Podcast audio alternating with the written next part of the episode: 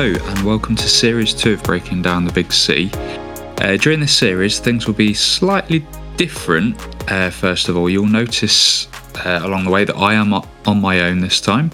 Uh, Liz has decided not to return for the new series, uh, which is totally understandable. This podcast is a very, very tough subject, and it does take its toll. Um, but I'm sure Liz is listening, and I, I want to publicly thank her for being by my side for the first series because without her help, there's absolutely no way I would have got this off the ground. Um, so, Liz, if you are listening, thank you so much. Um, and again, thank you so much for everybody that listened in the first series because it's essentially got us going for a, a second series. Um, and I know that things things finished quite abruptly in the first one because we had a few technical issues. Um, but uh, yeah, we we thought we'd give it a go, and uh, yeah, we're back for another batch of episodes. Another change, uh, I'll be including some specialist subjects this series to try and help people further. So, for example, uh, episode three will look at how mindfulness can help people uh, and help people deal with or cope with emotions. Uh, and that being said, uh, let's crack on with this series. Let's let's go to the uh, the first interview we've got lined up. Uh, so this week I was joined by Marie, who talks about her journey with bowel cancer.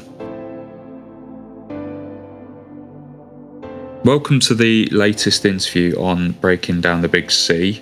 Um, today I'm joined by Marie, who's diagnosed in 2018 with stage 4 bowel cancer. Hello, Marie. How are you? Hi, Tom. I'm fine, thank you. As well as I can be, anyway. Good stuff. I understand you've got a, uh, a PET scan today, haven't you? I have, yeah. So I've got a PET scan because I'm going to be having a lung resection on Thursday. So um, the surgeon just wants to be 100% sure that I've only got one pesky lung nodule to uh, to sort out on on Thursday. So uh, so yeah. So I'd hmm. uh, it strangely enough though I'd been saying sort of uh, probably a couple of years. It's like I've only had CT scans, and it's like, well, why haven't I had a PET scan? Why haven't I had one? And then all of a sudden, it's like buses. I've had two in the last probably three months. Oh, so wow. um, yeah, so, so yeah, so I've got this PET scan. So I am on nil by mouth with food. Um, it's not until half past four, so I'm going to be absolutely starving by the time I I come out at probably seven o'clock. I, must admit I've never had a PET scan, so I don't know how long they last or anything like that. So I can't uh, I can't imagine how you're going to be feeling tonight when with no food all day. Yeah, I know. It's well, they um, you ha- they inject you with the uh, the dye, and then you have to sit still for up to an hour. You have to just sit still, um, and then after that, they'll then take you to. It's a bit like the CT scan. Um, you then lie on the bed, and uh, it's about thirty minutes then for them to do the um, the scanning and the imaging, um, and then yeah it's it's not very good. And then avoid um, pregnant women and children then for um, i think it's about 24 hours because obviously oh, wow. you're radioactive because you're radioactive. So uh, so yeah you have to uh, yeah, avoid anything. But obviously i'm in self-isolating so i will be um, straight in and straight back home again. Ah yeah. That's good then. So um, let's go back to the beginning. So in yeah. your own words you know, can you tell us what led up to your diagnosis, your sort of symptoms, and what caused you to to go to the doctors in the first place? Yeah, so um, for me, um, I had no signs or symptoms um, of bowel cancer, or none, none that I would have recognised anyway. Um, so I'd um, I'd been down to my friend's allotment. We used to do that every weekend. Great way of keeping fit and um, and catch up on the gossip. Um, and I came back and I was feeling a little bit unwell. I'd, I'd got a bit of um, a pain in my right side. And to be honest, I thought it was gynae related because I'm I was going through peri, perimenopause. Um, I was i have always suffered with anemia. Um, I'd started having heart palpitations back in 2010, and um, the doctors then tested me for anemia, which um, so from 2010, I've always had anemia. Um, I'd also been to the doctors run up to all of this because unfortunately my menstrual cycle was was going crazy. I was suffering really bad headaches. I had a mini meltdown at work. Um, so there was actually a number of things which i'm now you think to yourself actually was this leading up to um, what had happened? So I, I, was feeling unwell that weekend. Um, it this pain was gradually getting worse, and it wasn't like a normal menstrual pain. Um, fortunately, I was off on the Monday. Both me and my husband were off, and um, I said to my husband Gary, I said, "I'm going to go to the doctors." I said because it's just something I know my body. The pain isn't something that I'm familiar with. So I'd gone over to the doctors. Luckily, they'd got a cancellation um, we we nipped over there, and he had a quick feel, and he said, by the sounds of it, it may be a suspected appendicitis. Um, so he said it uh, made a quick phone call and fast tracked me straight away to the Queen's Medical Centre, um, where we are in Nottingham. Mm-hmm. Um, so we did no more than get a taxi, go down there, um, so they ran blood tests. I had an ultrasound um, in case, obviously, with it being gynae. So I had an ultrasound, blood test. I hadn't anything to eat. Again, I was absolutely starving. Um, we were there eight hours. Um, and the pain, to be honest, it was it was a dull pain. Um, I wasn't in absolute agony or anything. It was just, it was an uncomfortable pain. Mm. So eventually we got seen by the consultant, and I think it was about seven o'clock at night. And he then told me that I wasn't going home. Um, oh, wow. That, yeah, so it was an absolute shock to both me and my husband. Um, we weren't expecting this at all. I've never stayed in hospital before, so um, he'd he'd said it was a suspected appendicitis. Um, that I was going to have surgery the next day. Mm. Um, he'd uh, he said, "Oh, one in," he said, "It will be a keyhole surgery, but one in five will have uh, may require open bowel surgery." So please sign here. So I signed my life away, never expecting anything else. Mm-hmm. Um, so hubby and I made a quick visit to the pharmacy downstairs that was still open to just get me some bits because there was no time um, to go home to go and get you know an overnight bag or anything. Mm. So um, next day um, it was about four o'clock in the afternoon. So again, if you can imagine, I had nothing to eat at all. So I was nil by mouth. Um, next day, four o'clock, and I was then going down for theatre. Mm. Expecting, I don't know, maybe a couple of hours surgery. Um, I remember waking up, it was around about 11 o'clock in the evening, um, coming round from the anaesthetic in um, obviously the uh, theatre, whatever the ward it is, the after theatre bit. Um, and just wondering what had happened. Yeah. And the um, surgeon um, came came over to me and he explained to me um, that I'd had to have open bowel surgery and that they had to take some of my bowel away. That my appendix was stuck together with my bowel, and I had this mass, and they had to remove it. So, um, so I'd I'd been very poorly. Hmm. And it was, I was in total shock. And all I could think about was my husband and where was my husband. And bless him, he'd been to work and come back and he'd been waiting around from six o'clock, just wondering where I was. Um, because we didn't expect to be in surgery this long. And I'd apparently been in surgery for about four or five hours. Um, so uh, they they put me on a on a stoma ward. Hmm. Did not did not um, think to me for a minute as to reason why. So, did, So yeah, go on. sorry, when they they sort of said that they took out a mass, did they explain what it could be or anything like that? Or No, did- so so the next day when I was a little bit more um, awake and uh, in pain with this bloody great big um, line going down my body, um, the they, they came round and they said we don't know what it is that we're looking at. Um, they said it could be either an abscess, um, a cancer, or colitis. Right. And I, for one minute, I never even thought of the word cancer. Not one minute. I was then, I was, I was absolutely convinced it was an abscess. Um, while I was in hospital, I, was, I was then fighting off an infection. So again, I'm thinking it's an abscess all the way through um, of coming out of hospital. And like I say, I was on a stoma ward, and the the women on there were absolutely fantastic. They'd obviously had got um, they'd got cancer.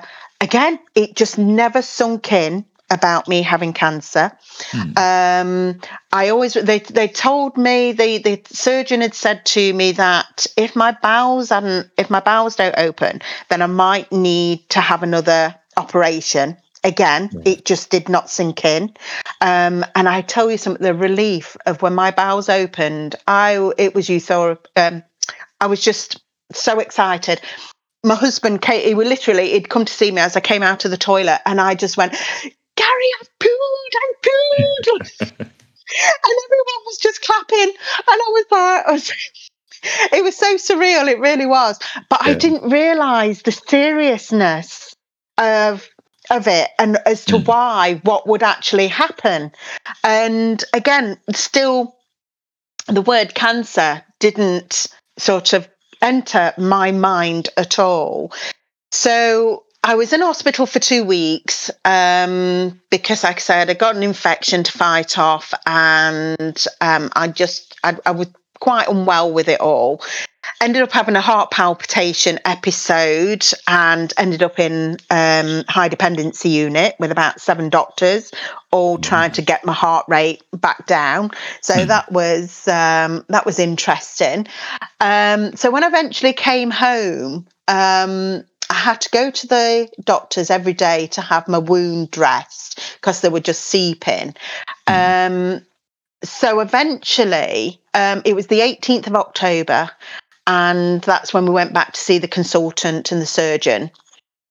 Um, again, I was telling, I'd been to work that day, and I was um, just to see people. I was I was signed off sick, so you know I'd gone into work, and I was telling everyone it's an abscess. It's an abscess. So went in, um, and he sat down and and told us that uh, then we were that I was stage. Sta- or he didn't say stage. He said I was advanced Mm. bowel cancer, and I, I, I, I just went numb. I just went numb. Yeah, I think that's that's quite, in my personal opinion, I think that's quite a downfall where they don't actually explain things. They just say advanced. They don't. I mean, they could say stage three or Ye- stage four, and you just don't quite get it at that no, time. well, well, this is it, and I, I remember my husband because I, I just totally went. uh, My mind then was just out of the room. I was just Yeah. gone, Yeah. and I can remember my husband turning around and saying, "What stage is that?" Hmm. And I, and I can remember then looking at him as if to say, "Where did that come from?" Why would you ask that question?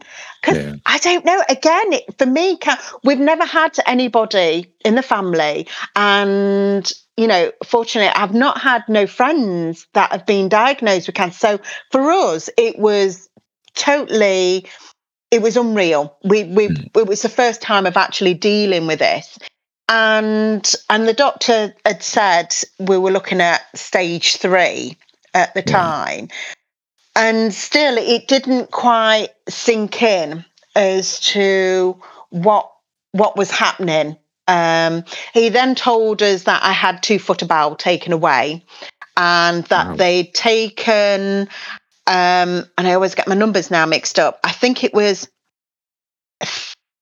24 lymph nodes, I think they'd taken.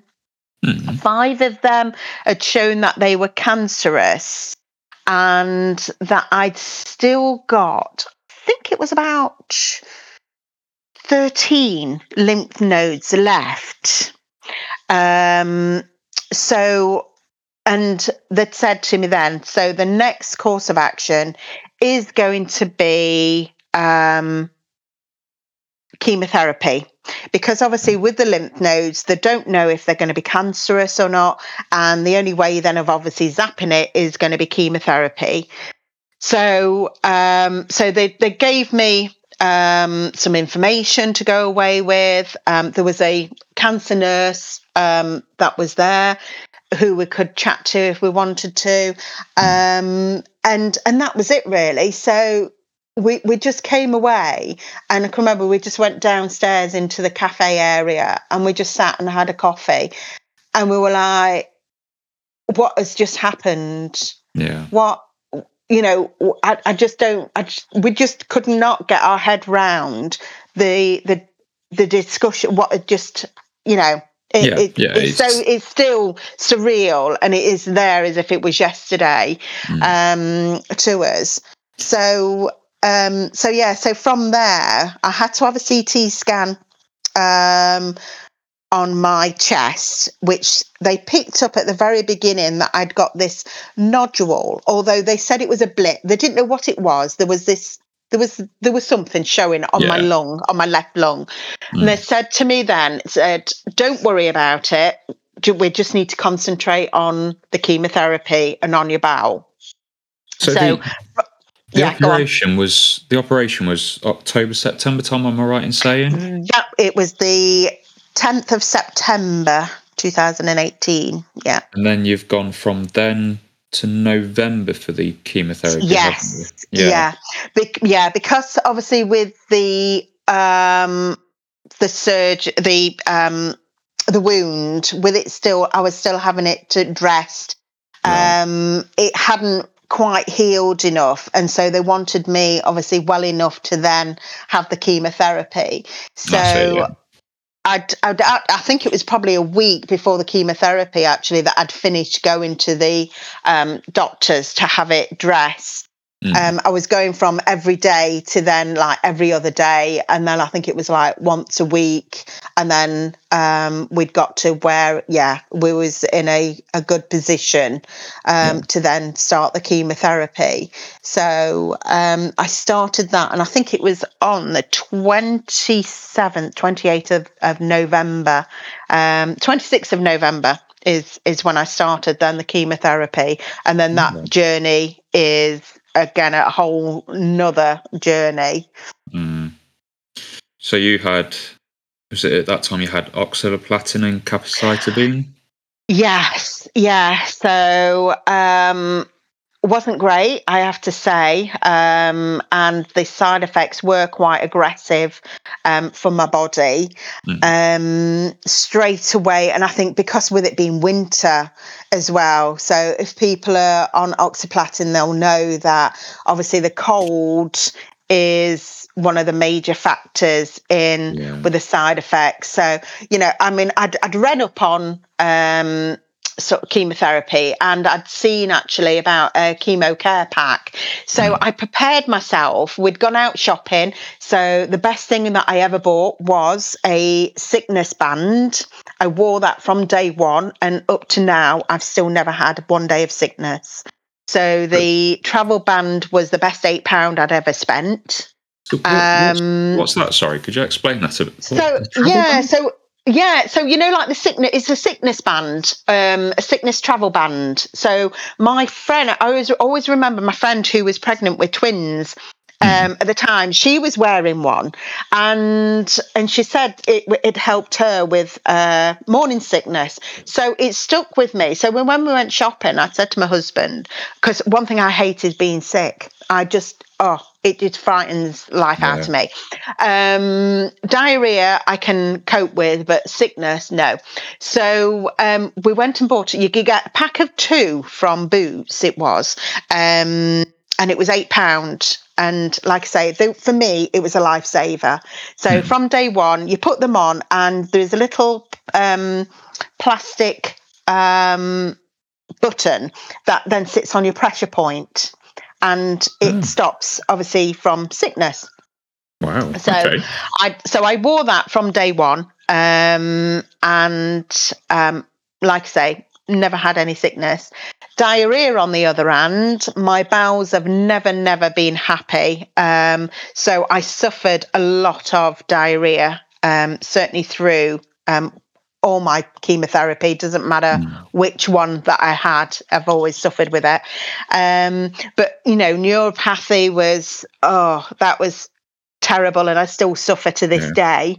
Um, fatigue, insomnia, because obviously the steroids, um, you're just wired. Um, yeah.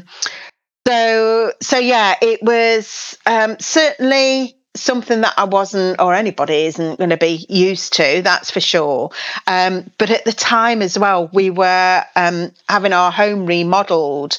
Um, we um, with the council um, housing at the t- at the time. We've we now bought our property, um, but we were with council, so we're having this remodelling on. So we were having windows and our front taken out, so we had no heating. So I was literally Whoa. sitting there in coats with a hat, gloves, scarf, you name it. I was just yeah. head to toe as if I was going to up Everest. The workmen were coming in, and I'm like, I'm not a freak. I'm on chemo um, you know, because I was just got gloves on twenty four seven. I just had to because obviously. Um, if any, again, if anyone knows who's had oxaliplatin, you touch anything metal, and for me, the only way of describing it was like you got electric shock, yeah. sort of, you know, um, um, anything, anything with cold, and I still can't tolerate cold drinks or cold food it has to be room temperature. Yeah. Um, so, you know, again, sort of you get these everlasting, unfortunately, some of the side effects. So yeah. yeah, so I was on I was on that for three months. Um, and it was they were giving me less and less dosage of the oxaliplatin because my body it it was just um, going through the mill. Um, so in the end, February they actually decided to take me off oxaliplatin and just keep me on capecitabine until I had my first CT scan um, from obviously I I I think, well, my last CT scan that I know was when I was in hospital in the September. Um, so I had a CT scan on 15th of February.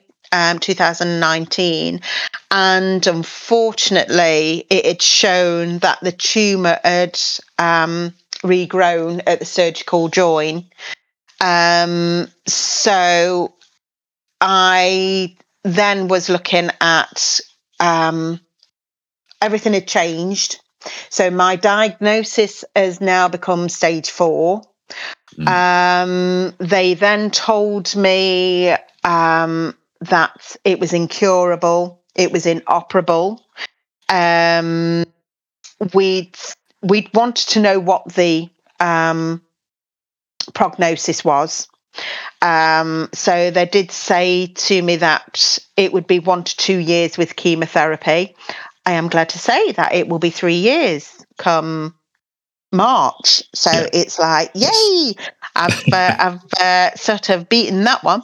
So um, so how, yeah, how and you, how did you cope with being told that you were incurable? What what sort of went through your mind at that oh. moment?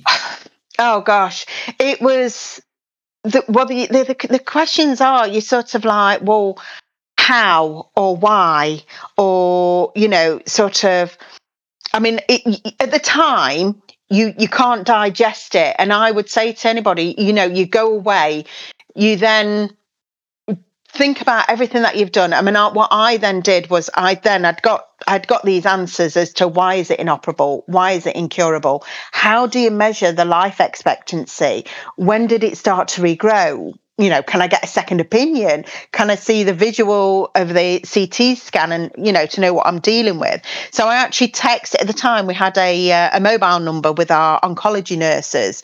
So I text these questions to them and, you know, and said, you know, I, I just need to get sort of answers um, to to what we're we're looking at here. So um, just so we can we know what we're fighting and what we're up against. Yeah. Um, so they'd I mean, the way they the, the nurse actually described it to me, and he was it was so lovely, and he he just said to me that just think of your body as as as as a lawn, um, and your cancer obviously is the weed, and the chemotherapy is the weed killer. He says so. He says with it being inoperable, he says if we were to operate again at the surgical joint, it says we would be obviously removing that. He said, but we're not guaranteed. So it is like pulling uh, a weed. You're not necessarily going to get the root of yeah. the cancer. So, and because it's in my lymph nodes and it's in my bloodstream, we can't be 100% sure that we've got it. And of course, it's then going to possibly spread. Yeah. So he says, so, you know, and this is why we keep on with the chemotherapy and we just keep spreading the weed killer. So I yeah. kind of got that. And I thought, actually, I quite like your sort of analysis of it all. And mm. it, it, it, always has remained with me.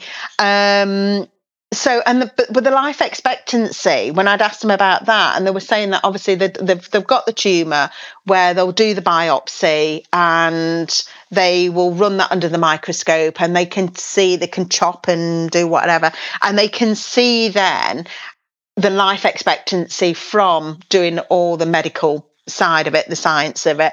And I have to say, I'm not one of these I'm going to say nerds that go really deep into all the science of the cancer and um, you know sort of what's out there. I kind of accept what what has been given to me and what's been mm. told. My brain can't cope with anything too much to be you know certainly now because yeah. it's yeah. it's chemo brain and it just goes in and out and and that's it. Um, so so yeah so for for us I mean we were then given like the second line treatment as it was called. So I went on to irinotecan and capecitabine. Um, but, yeah, go on. I was just going to say they're they're not ones. Well, the capecitabine I've heard of, but the Iro. Sorry, I can't pronounce that one. Irinotecan, I know. Irinotecan. yeah, irinotecan. Yeah. That's that's not one I've ever come across before. That one's not.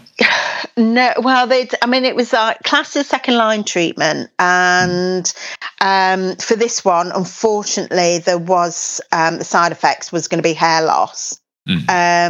Um, and I'd kind of again, I've never been one uh, I've always had short hair, so I've never been a high maintenance person, to be honest. Mm. Um, and but the thought of losing my hair, I don't know, it was that I think it was hard to to sort of like comprehend really.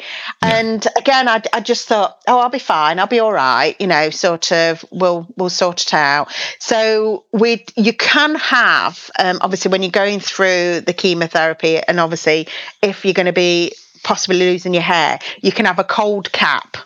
Yeah. um, and it is as what it is. It's a frozen cap.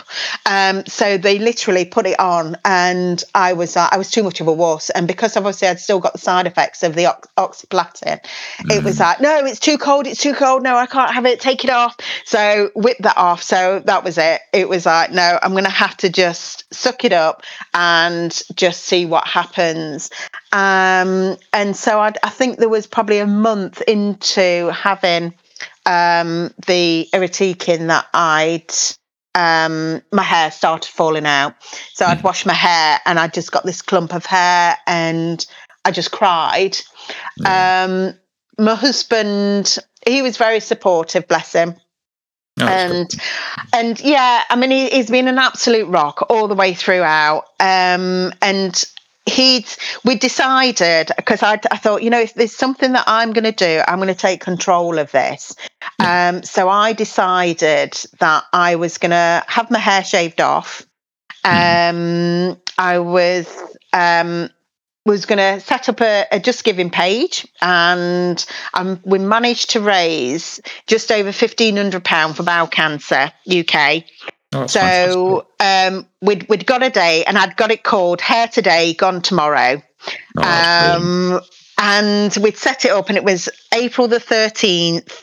And my friend, she'd got her um, hairdresser to come, so we went to my friend's house, and uh, her f- hairdresser came and she recorded it, so we could put it up on the um, Just Giving page. So yeah, I had it all shaved off and Gary, he'd had his shaved off as well. So we were two baldies together. Um, so, and I must admit, sort of, we went into Victoria Centre the next day and I just felt people were looking at me. You know, it was like, there I am with this because I hadn't got any chemo um, hats at the time or anything. And, and I thought, you know what, I've, I've got to brave this and I've got to show that, you know, show the world that I'm not afraid and that I'm here and that I'm standing tall. Yes, I've got cancer, but so bloody what? You know, and and we did. We went through Victoria Centre and nobody was looking at us. You know, we you, you just think everyone's staring at you, but they didn't. Yeah. Nobody was looking or anything like that. And and yeah, so I'd I'd, I'd got a couple of chemo caps that I used to wear if it was cold, and obviously again with the you know with the side effects of oxaliplatin. Um, but the majority of the time, I just rocked it, and I I just went out with a skinhead. Um, and up until last year with lockdown, I just kept having short hair. Mm. Um, really short shaved hair because it was just so easy to manage. I hadn't got to think about, you know, bad hair days or anything. So there was like this plus side of, must- uh, you know, I must admit, I with oxaliplatin, I lost mine. Um, it was thinning on my, my first chemotherapy, and then oxaliplatin, it, it started thinning again. And my oncologist just he was scratching his head. He was like, "I don't understand why you're losing your hair." No. I just yeah. you know, I think it's part genetics, you know, partly from my dad. But you know what? Keeping it short is the best thing ever because you're not Mm. waking up feeling your, your head wondering where the the wind's catching your hair and oh, it's just yeah, it's just so Yeah. much less hassle. No, I I was exactly the same, and I, I'm sort of like, and even now I'm thinking, do I go back to having a shaved head because I have managed to grow it now since, like I say, the last lockdown in December 21, no, 22, Mm. no, 20, um, when we had that last lockdown. That's when it started to grow, and I thought, right, I'm I'm going to grow it now, and just trying to the style. I don't know, it's just oh, I don't know. I, I kind of want to go back to just get it all shaved off. Um, sort of, I'd, apparently, I'd got a head that I could rock um, a shaved head. So, um, so yeah. So, so anyway, from there. Um, so a lot happened for me in the sense of in my personal life. So I'd worked for the council for 28 years and I'd been off work coming up to a year. Mm. So, with the diagnosis or the prognosis of it being stage four and that I was only got one to two years, um, they managed to sort out that I could retire and take ill health retirement. So, I got my full pension. Um, so, I retired in the October um, and um, I then um, I'd hit 50. So, I was 50 in the August. I'd retired in October. Um, we then um, had a CT scan, and unfortunately, once again, the tumour seemed to have regrown again in the surgical joint. So this time we we stopped with the irinotecan and the capecitabine, and since October 2019 up until July 2021 because I went on a, a chemotherapy break. I've been on Lonsurf, and mm. this was my last chance saloon. Um, it was this is going to be a third line treatment. Um, we can't go anywhere from this. So if this doesn't work, then it would be looking at trials. Um, so yeah, it was again, it was another sort of shock to deal with, mm. and to to know that everything is riding on this. Um, relatively new treatment plan. Um, Lonsurf apparently had only been out um, sort of in the medical world for about two years. So it was still um, quite new, and obviously people react to it differently. Yeah. yeah. Um, but I'd um, I'd also had I'd I'd also was given an antibiotic at the time as well, which only seemed to have applied within Nottingham. Um, but I think it was a winning combination, to be honest. So, all the way through Lonsurf, I was also then on this daily antibiotic. Um, and I was on that for over a year I was on it constantly.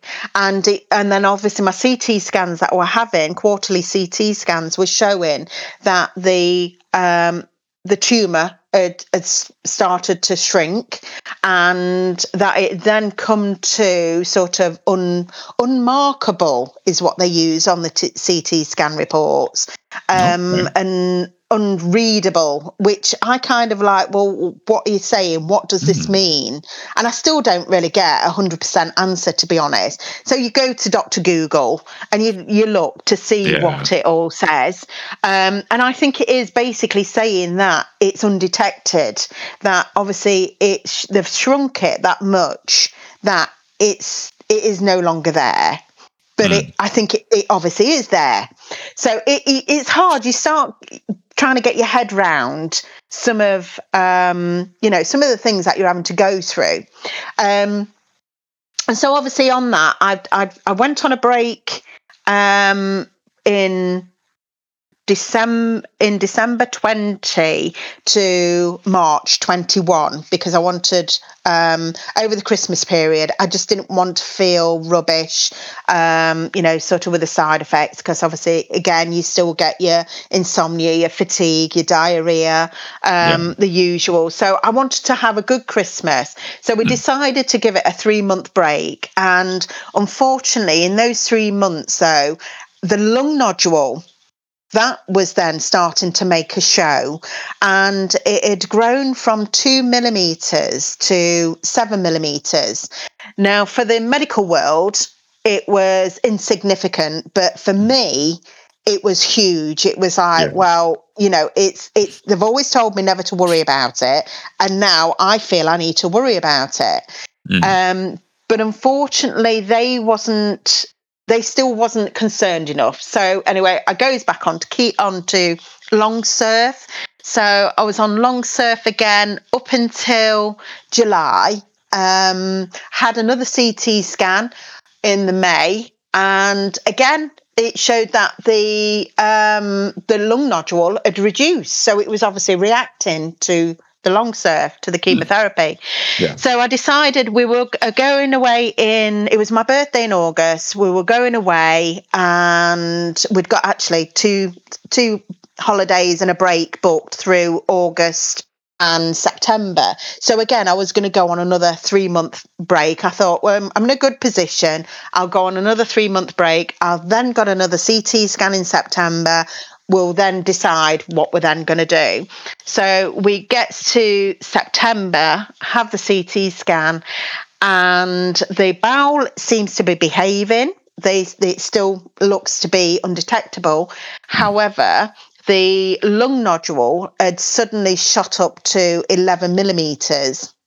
Oh wow! So uh, it was now for them to investigate. They said, right, we need to now look into. We'll get a PET scan um, set up. We'll refer you to a lung specialist, um, and then we'll we'll take it from there. So, um, but in the meantime, I can't go back on chemotherapy because it obviously has a reaction to the nodule, and they obviously want it in its state that it is or even growing bigger so they can obviously investigate it.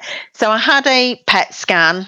Um, the results showed that there was only just this one single lung nodule which is good. Um, and um, the next then plan was again to see the lung specialist. Um, so i'm still waiting. Um, have then my um, ct scan um, no, I didn't. Sorry, I had my lung, my uh, oncology appointment in um, end of November, and um, they said, right, okay, oh, I have to go for a lung function test. So I went for a lung function test. So that seems to be fine. Um, we'll refer you to a lung specialist. So I'm thinking, well, you said this back in September. We're now in October, November. Um, so eventually the oncologist said, right, okay, so we've obviously done your PET scan, we've done your lung function test. We now we need to refer you. Yes, I know you've been saying this since September. So why am I yeah. still here? So eventually said, oh well, we'll get it sorted before um, this side of Christmas, and it got to more or less the week before Christmas. Still not heard anything. I then chased it up and said, Look, you know, I'm wanting to try and get this before Christmas. I'm going away over the Christmas period. I want to, you know, get it out as soon as possible.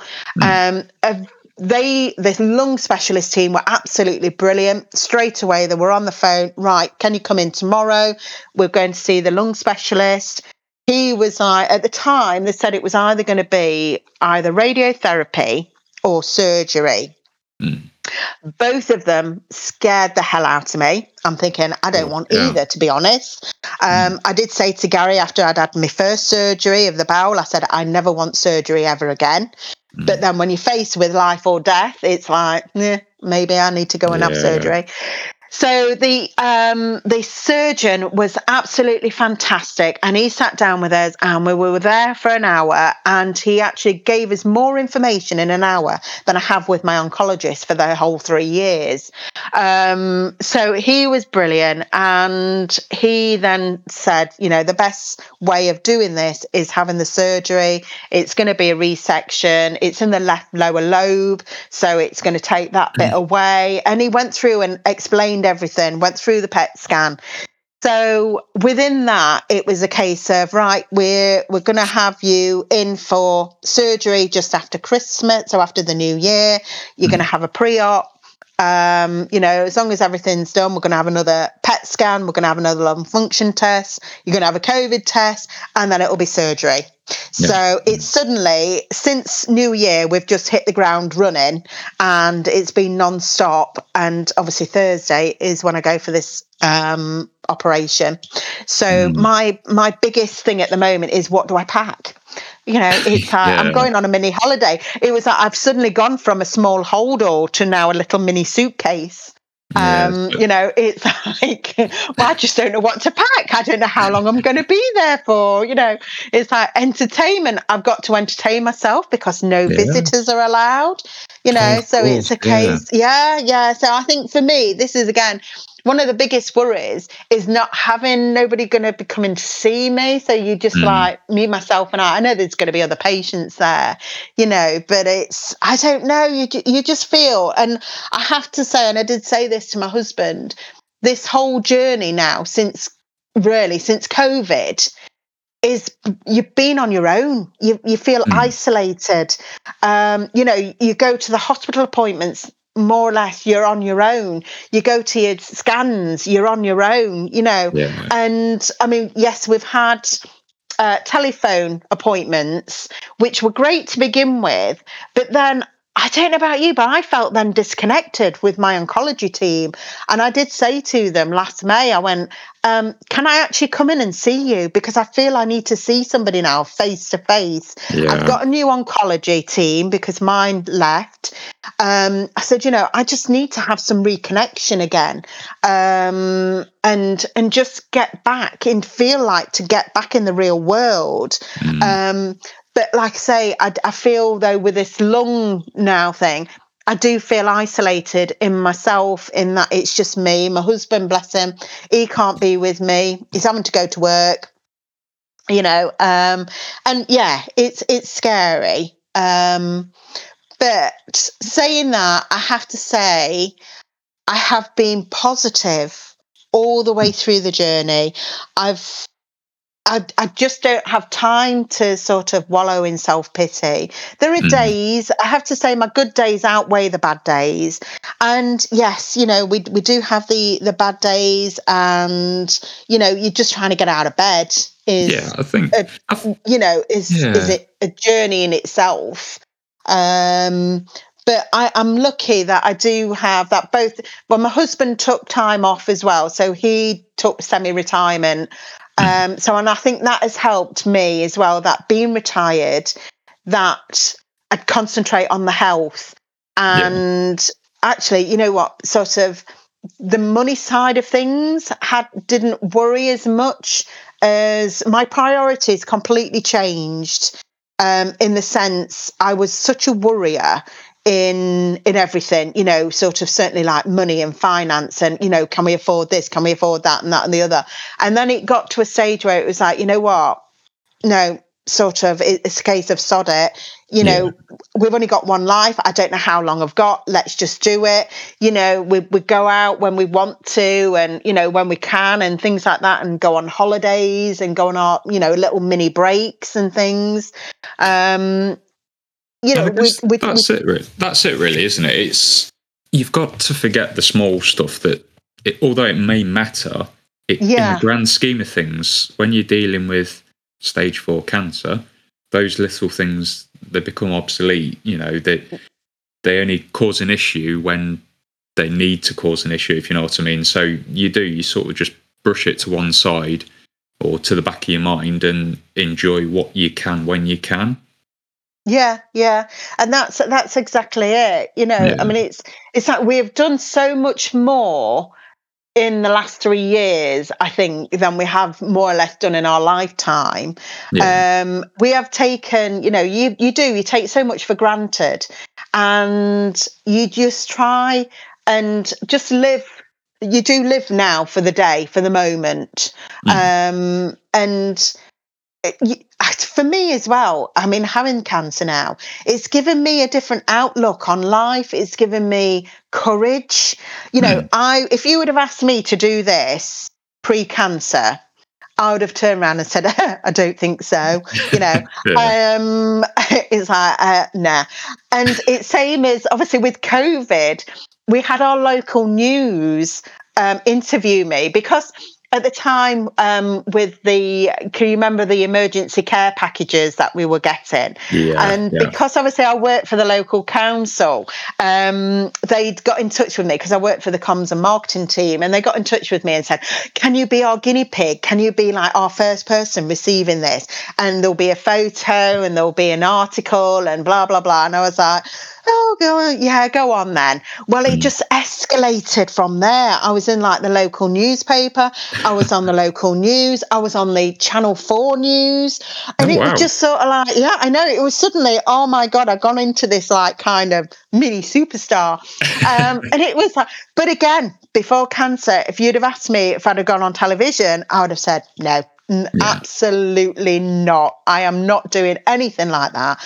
But I think now it's a case of, you know what? Nah, you know, I'll, I'll go out there, I'll do it, I'll, uh, you know, and it's more about, for me, sharing the journey, sharing the experiences, sort of trying to, if I can just help sort of like one one other person for me you know and that's what sort of it matters to me um really um and I mean that's why sort of uh, I, I share my journey um, across Facebook with my friends and family.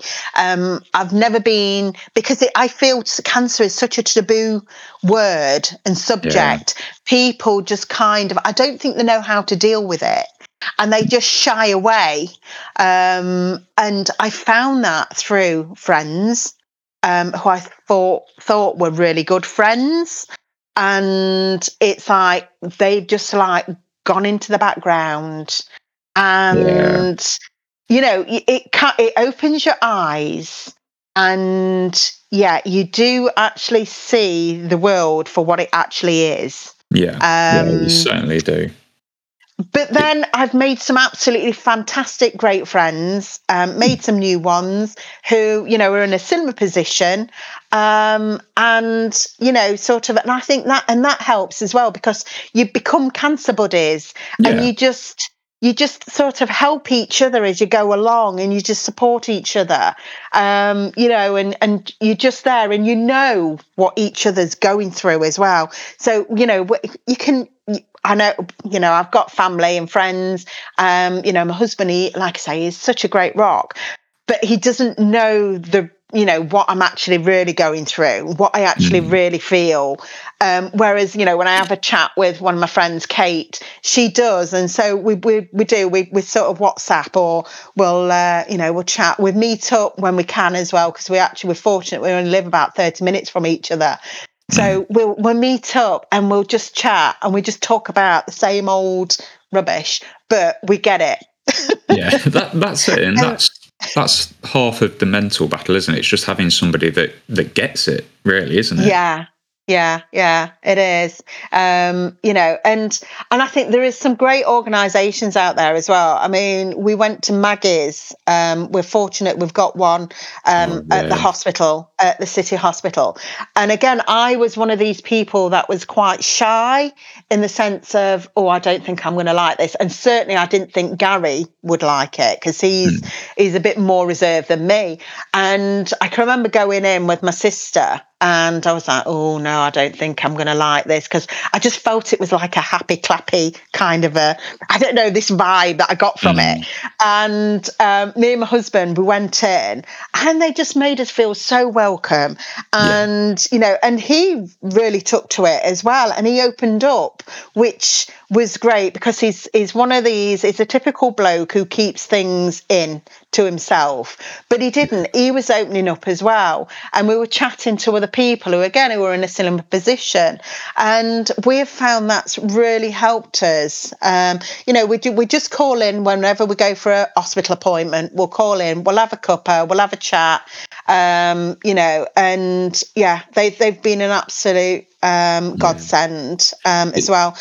Um, and I have to say, wonderful. Macmillan Oh yeah, Macmillan, yeah, yeah, yeah, Macmillan. I mean, I've I've not really had to use them until this year when I was renewing my PIP mm. um, and my blue badge. And again, the the support that I've had from them over the phone has been brilliant. Has been really good. Um, yeah. So the thing, and and another one. Sorry, I need to just mention balls to cancer.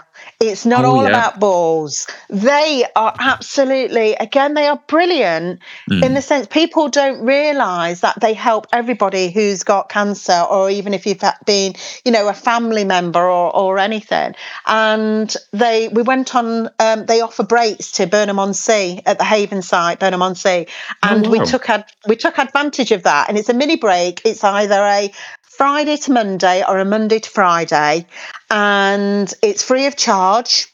Um, obviously, that you know, they, if you can donate, make a donation or anything, but it's free of charge. And we did, we took advantage of that and went last July, and it was an absolute brilliant week that we had. Um, but they also do a chemo care pack if you're just starting to go through chemo. They send out free of charge. They do a Christmas dinner, and it was a full Christmas dinner shop, everything, you name it. Wow. It was absolutely, and they have been absolutely brilliant as well. Um, you yeah. know, and yeah. there is so there is so much help out there, but it's knowing mm. where it is and where to find it, and that is the biggest. I think the some of the biggest hurdles um, for us as well. Um, and I, I, I personally, if, if I come across people and they're in that first diagnosis stage and they're, they're not too sure, and I'll say to give me your email address. I have a list of all the links of everything that you need to know, you know, sort of about PIP, about disability, about your blue badge, about Maggie's, about Macmillan, about balls cancer. And I have a link to everything and say, you know, and this, just do this, this will help you because we found it such a mind a minefield mm. yeah, that yeah. you know it was like where do you where do you even start and people just don't know that there is help out there and there is so much help if you know where to where to go and where yeah, to I mean, look there is so much help out there but i think every charity or every organization needs to be looked at differently for what they can do for you to try and understand and to get to the bottom of basically what you need to be doing because it's like I go to the same Maggie's Centre as yourself, and just to walk in there and be greeted by uh, Annie is just yes. you just feel you just feel the weight come off your shoulders the second you step yeah. through the door. Yeah. But then you've got uh, Macmillan who will help you with all the PIP and even getting uh, you know things like getting your disabled badge for parking. You know, it's it's all different charities that do, or um, I wouldn't say they're useful for different things because they're all absolutely yeah. fantastic and you know, I don't want to to not do somebody justice, but no, no, yeah. and it is difficult because I mean, Maggie's they obviously offer um, financial support as mm, well. They've got yeah, um, Carlton who does the the financial, and again, he you know he is a whiz. Um, mm. He goes through everything with you. Um, and you know, and say Maggie's, they offer so much, and I do feel they they are more personal, aren't they? You're more face to face. You have that. You know that there is counsellors that are there that talk to you. I can remember we went and Susie, I think it was.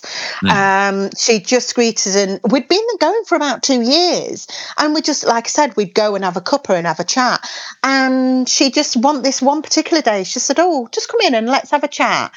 And she sat down. Next thing I know, I'm bawling my eyes out. She, you know, I think because we've not really had that sort of like connection in the sense of mm. chatting, counselling, or anything like that. Me and Gary, we've just we've got each other. We've just kind of plodded on and stuff.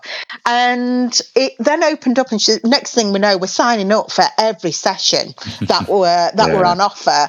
So we were signing up for all the sessions that we were doing, uh, which were absolutely brilliant. Um, but you do get that with Maggie's. I do feel with Macmillan, we I'd been to see them. Um, certainly, the the main office, strangely enough, is at Queen's Medical Centre, but yet mm. oncology is at City, which I find yeah. very bizarre. So it's a part time service at the City, but obviously kind of a full one at the, the Queen's. Yeah. Um, but I, mm. I did find them at the very beginning. They were kind of useful. They they took they told me certain bits but I kind of I had to then I felt that I was on my own and had to then sort it all out myself. It's only since October when I had the renewal come in that I got in touch with them because my friend Kate, she'd been in touch with hers and had had really good feedback. So that's when I got in touch with them and I've now got more or less like a personal advisor. She's been absolutely brilliant in sort of working through, like I say, all the financial stuff and any any other help that I've needed. But I feel sort of, you know, it's taken me two years, near enough three years, I would guess, actually, to have got this far with them. Mm. And like you say, you know, sort of, you don't want to do them injustice because they all do a great job, you know, yeah. and they are all there, and um, you know, they they do what they can um, and when they can. Mm. Um, but yeah, it I, I feel sort of um and again, it's like I've I don't know about you, but have you heard of the um uh, the care which is the cancer and rehabilitation exercise with Notts County Football Club and Macmillan? No, I've not heard of that one. No. No, me neither until last year when I was at Maggie's and I saw this leaflet and thought, oh, this will be good because I'm wanting to try and get into shape because I keep putting weight on instead of losing it. So Hmm. this myth about cancer and losing weight, uh-uh, I've gone up two dress sizes. So uh, I I was so desperate, you know, I'm trying to eat healthily, but I can't eat too much because obviously it then doesn't agree with my body. So Yeah, you kind of scrap all of that. You just eat what you can and when you can. Yeah. So um so anyway, it's with Notts County Football Club and it's at Portland Leisure Centre and they do a Monday and a Friday session and I just tend to go on a Monday. Um and y- your first 12 weeks are free. And it's absolutely brilliant. So it's again people who have got cancer or who had cancer and it's getting your health and fitness. And it's like a mini boot camp session but i absolutely thoroughly enjoy it. And it's great. It gives you that motivation on a monday certainly on a monday to get out there and then start kicking ass. Yeah. um but I didn't know about it. Originally, it was set up for breast cancer patients and pancreatic patients. And it was until I think, I don't know how long, they decided to roll out and say, you know what, cancer just doesn't affect these two groups, it affects everybody. So Yeah. they roll it out to everybody now. Um, but, you know, I didn't know about this until, you know, two years, three years into my cancer. It's Mhm. like, no, this needs to be, people need to know about this now. Yeah, you know, yeah, and again, there's there's just so many things that I feel that things could be done a lot better. Mm. Um, nutrition, I think, is one of them, um, and health. Um, you know, diets and that sort of thing, or not necessarily diets, but you know what you're eating and and things like that. Um, yeah. And again, I I just feel there you you're, you're left in limbo. I don't know about You you, yeah. but I you know yes, I've had the books from uh, Macmillan had the recipe books and and things like that but then you go online and you're looking online but then there's so many different conflicts and you know they tell you to eat this so i'd gone you know i decided right i'm eating more fruit more veg we'd gone really down the healthier route on on stuff when i went to the con, you know to the consultant back in september and i said I suffer really badly with wind, absolutely crazy. And um, and I said, you know, why? What is causing this? So I told him what I'm eating, and because of the fruit with skin on, so anything with a skin on, my vegetables, if it's got skin on, then it's giving me more fiber, which is obviously giving me more sort of reason why then I'm going to the toilet more, why I've Mm. got more wind. So actually, everything that I've been eating, I shouldn't be eating. So you're back to the Mm. drawing board and thinking, right, so what can I eat? You know, so it is, it's again, that in itself, I, I find is a Mm. minefield as well. Um, and if there is sort of groups out there that can help yeah. in, I think in diet, yeah, the biggest thing with me at the moment is because I'm type one diabetic, which was caused by cancer treatments. It's it's that um, the thought in my head that the sugar intake that feeds Mm. cancer. So I'm constantly getting on to my uh, diabetic team. Come on, I've got to get my blood down because it must be fuel, uh, feeding my cancer. And yet yeah. I'm seeing online, well, actually, no, it, it doesn't. You know, it doesn't quite work that way. Well, somebody please clarify to me what is going on. You know, is it is it feeding my cancer or not? You know, Yeah, yeah. and that's it. Yeah. It's like you say, it's a minefield out there. Absolute minefield. Well, this is, I mean, there was, they're saying, you know, sort of, I've joined different groups now on Facebook, and, you know, and they're saying there's so many different things about what causes, you know, what leads up to cancer and things like that, you know, about, well, I was reading one this morning saying about obviously the red meat, about, like you say, sugar, about alcohol, about smoking, about, Mm. you know, this, that, and the other. And yet there are people that have said that they don't drink, they don't smoke, they're vegetarian. But they've got cancer. So it's a case of, well, you know, that throws all of that out of the window. Um, you know, and I know you've you've just got to try and be and somebody again had put, you know, what can what can I eat, what can't eat? And it's like eat what you feel, you know, your body will tell you.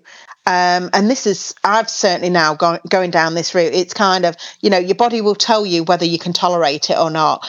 I Mm. used to love lattes. Oh, I just love, you know, I'd, if we go out, have a coffee, I'd have a latte when I'm on chemo, I cannot do lattes. Unfortunately, my body will tell me, nope, you've you've done it. Oh. And and I'll forget, you know, I'll think, oh, I'll be all right. I'll have a cheeky latte. And I've tried it with soy milk. I've tried it with skinny, you know, skinny milk. I've tried it all different ways. But no, it just seems to be my body's not going to like it. It doesn't Mm. have it. So you you do. Yeah, I know this is that, and I don't know about you, but I've now at the moment another one with me, and like you're saying with sugar, I'm finding if I'm eating sugar, if I'm eating sweets. Um, I don't have a lot, but uh, you know, obviously over Christmas you've got all your chocolates. So, um, sort of chocolate, sweets, cakes, biscuits. My mouth feels like it's on fire. It's a Oh, wow. really strange. It, yeah, it's a really strange feeling, but it just feels if it's burning. I don't know. It's hard to describe, and I, I have trouble with sores anyway. And I do have the Difflam or whatever it's called, the mouthwash. Um, but yeah, I've I've really have noticed that I'm starting to have this reaction to sugar. So you, your mind starts thinking, is there something else going on in my body now? You know, sort of, is there I don't know. Am I having now this this sugar sort of reaction and which probably isn't a bad thing because then it might help me lose weight if I don't Yeah. eat chocolate and sweets, you know. But then I'm thinking to myself, I've got some to eat before Thursday, before my operation. Do I get now? Do I get it out all the way? oh dear. Um, so yeah, right. So just before we we finish up, it's it's something I like to ask every guest. hmm If you were to come across somebody that was coming to you for advice that's just been diagnosed with stage four bowel cancer, what sort of message would you give to them? Sort of like words of encouragement, possibly. Um, oh, absolutely. Um, I would try and tell them to try and stay positive, and I know that's very difficult, but to stay positive, to be strong. Um, even though it, they say stage four, um, I mean, uh, oh, you know, sort of like myself, I was stage four three years ago. I'm still here now, fighting. Um, I just think that you you have to have that mindset in um and I know it is that old cliche uh, of the positive um the mindset and I know that's easier said than done um but also taking each step each day as it comes I work from um milestones so my milestone is literally from oncology to oncology appointment so that's every month or from CT scan to a CT scan, which is every three months. So I I just work to those milestones. I I have plan ahead. I've got holidays booked till you know this Christmas coming now, the next Christmas. So I do plan ahead. Um, don't be afraid. Um, write down um, questions. Try and take somebody with you when you go to appointments. Have somebody write down the information because your brain will just it won't absorb everything. So just try and write it all down or get somebody else with you to write it down if you can. Um you know sort of go away think about it and then go back and ask the questions because it's not until afterwards and I also then find it when I'm talking to friends, I'm I'm texting them, telling them what my outcome was. They'll Hmm. ask me questions, and I think, oh yeah, that's a good question. I'll ask that because you know you don't immediately think of that, so I'll write Yeah. those down. I also have to say, sort of trying to keep um, a diary helped me initially um, of obviously your medication, of what you eat, of your side effects um, how it all feels. And one of the things that I use now is one called Vine Health, which I got through um, Twitter. hmm Um, Yeah. And you download it. I've I've been a user with them, and I'll give them feedback as a user. But I found that really helpful as well because again, it, it gives you a track. It will tell you when to take your medication because that can be again a bit of a um, a, a mind sort of field on that. You know, it's like Yeah, yeah. reminding you. So yeah, it gives it's really good. It'll ask you how you feel as soon as you log in. Um, you know, it'll prompt you, and then it gives you little snips as well. So um, on your diagnosis or how you're feeling and things like that. So it's really good. Um, but yeah, so the main key would be to try and stay positive and not look at the the sort of like the doom side of it all um, of of cancer. Yeah, yeah. I mean, That's... for me, I, I always try and turn a negative into a positive. Yeah, and that's definitely. what I've tried. That's what I've tried and done um, throughout. Obviously, throughout my cancer is just just doing that as to why what has happened, and then actually turn it onto its head and see the the, the positive side of things. Yeah, yeah, no, that's good. Um, so last of all, just uh, I just want to to thank you for sharing your story with us. It's it's been absolutely. I know it's a, a, a negative subject as such, but it's been fantastic to hear what you've had to say. No, well, thank you for getting in touch. Mm. Um, and like I say, sort of, you know, I mean, we all have our own journey, um, and it's it is how we how we decide to take that first step. Yeah. Um, and and look at it and it is trying to go forward and not go back um, if we can. Um, but no i mean it's great that you're obviously doing this and if people are reaching out um, to other people and just getting some um, solace from it mm. as well. Um, yeah. you know it's it, it's worthwhile. Yeah. Well thank you very much. No thank you tom. Thank you